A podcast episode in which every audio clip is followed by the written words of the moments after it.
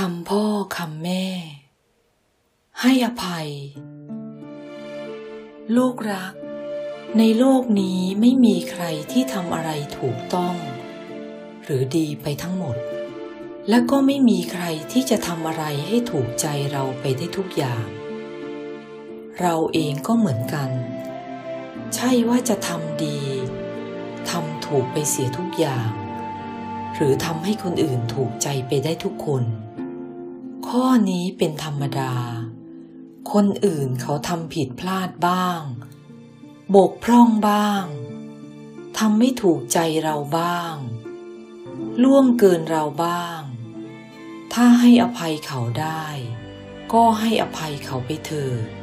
อย่าไปถือสา อย่าไปโกรธเคือง หรือไปต่อว่าเขาเลย นิ่งเฉยเสีย ทำเป็นไม่รู้ไม่เห็นเสียบ้างก็ได้ อย่าไปเก็บมาใส่ใจมากนะัก เมื่อให้อภัยเขาแล้ว คนที่สบายใจก็คือตัวเรานี่แหละ ผูกโกรธไว้ ก็เหมือนกับผูกโซ่ร้อนๆไว้ที่ใจ ต้องคิดแค้นอาฆาต รุ่มร้อนร่ำไป ไม่มีอะไรดีเลย ให้อภัยอีกอย่างหนึ่ง ให้ความไม่มีภัยแก่คนอื่น หมายความว่าทำตัวของเราไม่ให้เป็นพิษเป็นภัยแก่คนอื่น ไม่ก่อความกลัว ความเดือดร้อน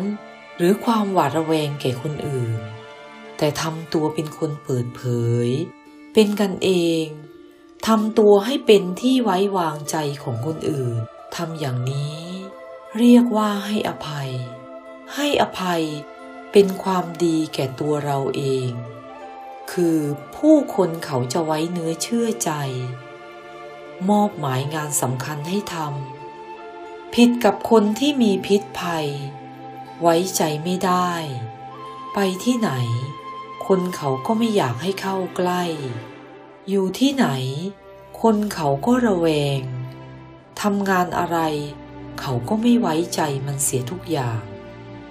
อให้ลูกอย่าได้ทำตัวอย่างนั้นเลย